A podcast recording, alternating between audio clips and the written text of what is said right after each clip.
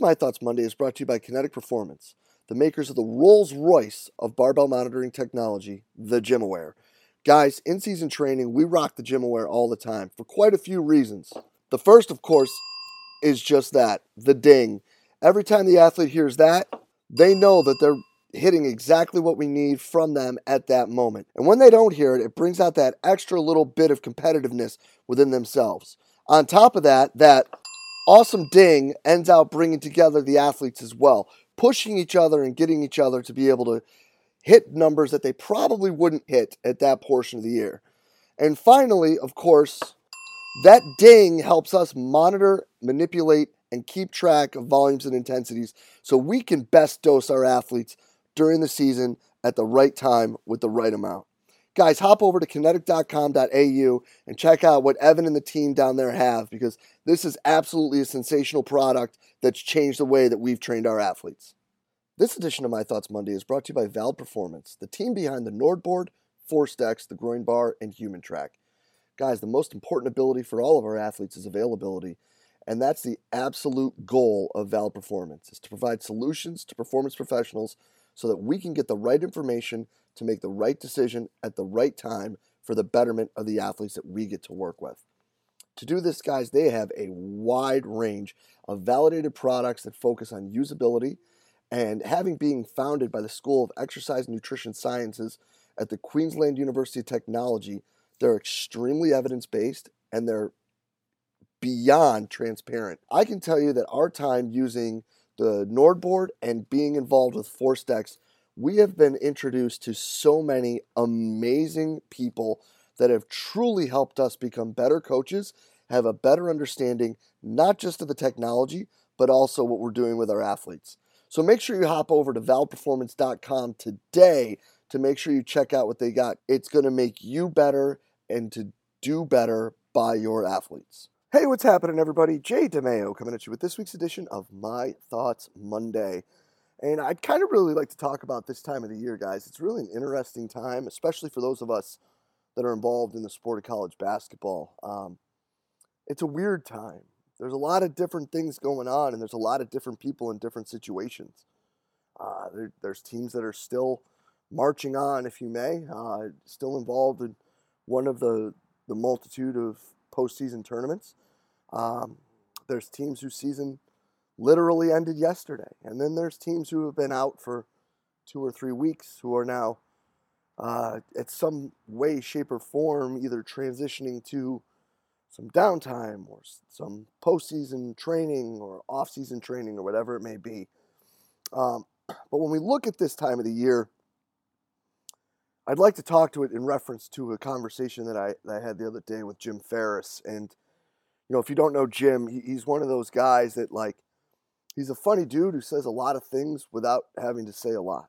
And, you know, we were talking about, you know, the mentality and the, the work ethic and the, the, the mental process, really, of a lot of these athletes that, are, that play basketball. And the idea that for most of them, whether I mean, and this is most of them being everyone athletes, coaches, strength coaches, everyone. This subculture of sport, more than any, I feel like seems to have the idea of more, more, more. Um, and at times, that's great. At times, you need to do more. At times, they need to work. At times, they need to do a lot of things. But really, this idea of the grind, uh, and I can hear eyes rolling right now. Um, is one that has become prevalent mostly in, in basketball. And that idea of the, the grind never stops and, you know, like basketball never stops. And, you know, Jim brought up some really awesome points and, and one that I want to bring up that, that led the conversation. He asks the people that he gets the opportunity to work with, you know, how long do you want to get paid for? Or something around that. Like, how many checks do you want to get playing this game? because we have to remember that, that you know, although some people have said we have a limited number of heartbeats, which we may or may not, that might be fake news, but we can talk about all that stuff on a different podcast. Um, we do know that there really is like mileage numbers for, for joints and connective tissue and cartilage and things like that.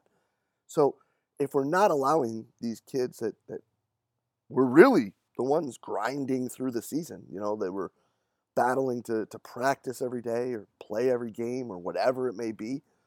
If we don't allow them the time to recover and relax and breathe, um, are we just pulling checks out of their future career? You know, are we just sitting here and, and you know, cutting their nose to spite their face? Um, you know, like we've talked about all the time, sometimes more isn't better. Better is better. And for some of these kids, you know, they need a break. But for a lot of these kids, that's hard for them to do, right? Because they've been told their whole lives they got to do more, they got to grind, they got to push, they got to go do this, this, this, this, this, this, this. Sort of the antithesis of the idea of quality over quantity. And that's not necessarily a bad thing. To instill a work ethic in a young man or woman is definitely not not a bad thing, right? Especially with how many people complain about how these young kids don't do that.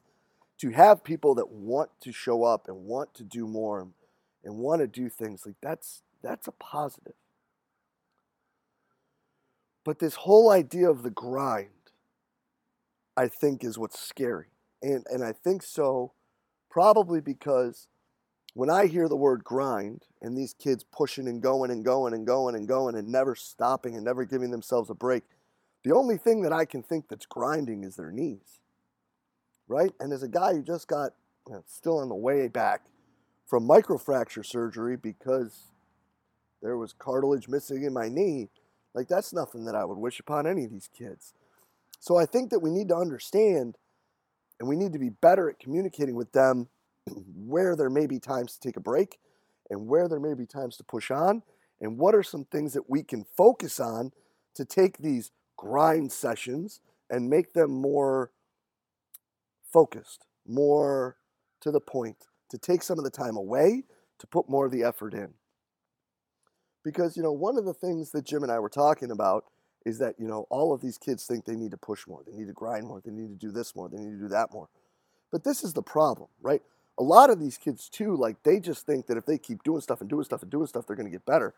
But you can grind all you want. Like if you suck, you suck. Like if you're not any good, you're not any good. Now I'm not telling you to tell your kids like take a time off or go quit or whatever like that.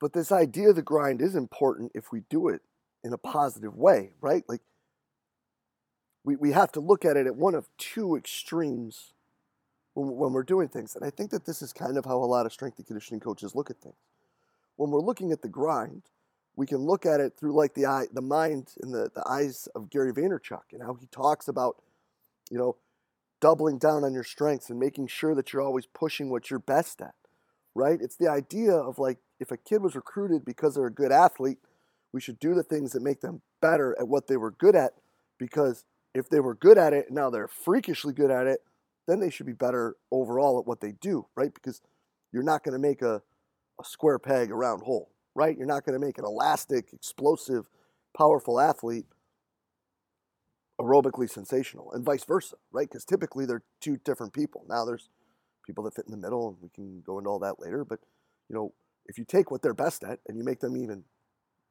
better at it, that should make them better at what they do because that's how they play.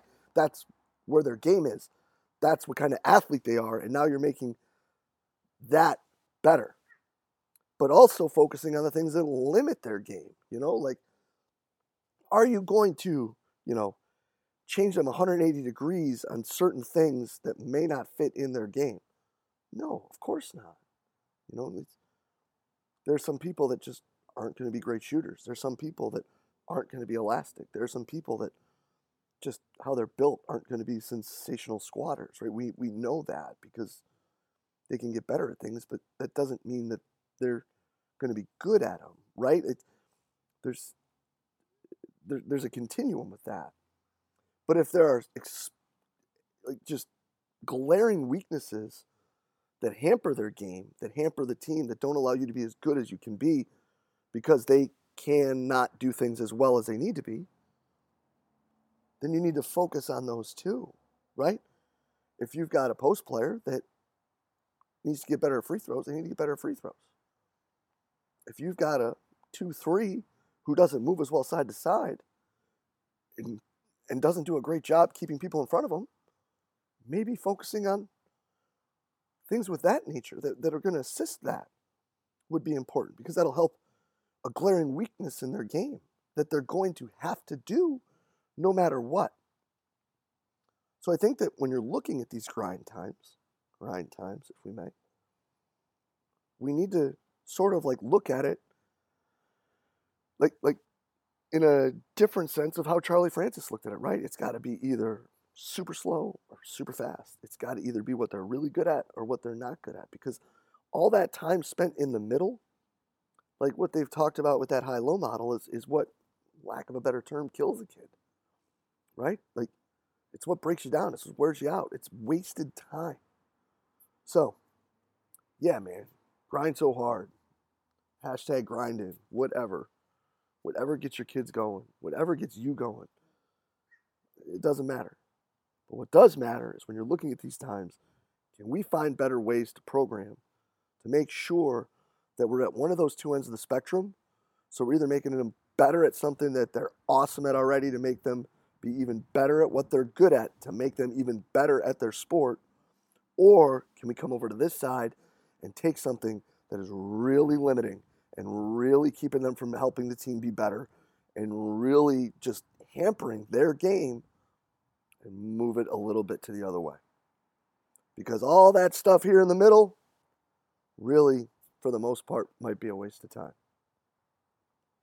And it's probably just grinding on their joints, like the grind that never stops.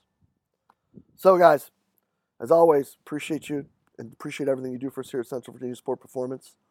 Would love to hear how you're handling this time with your kids.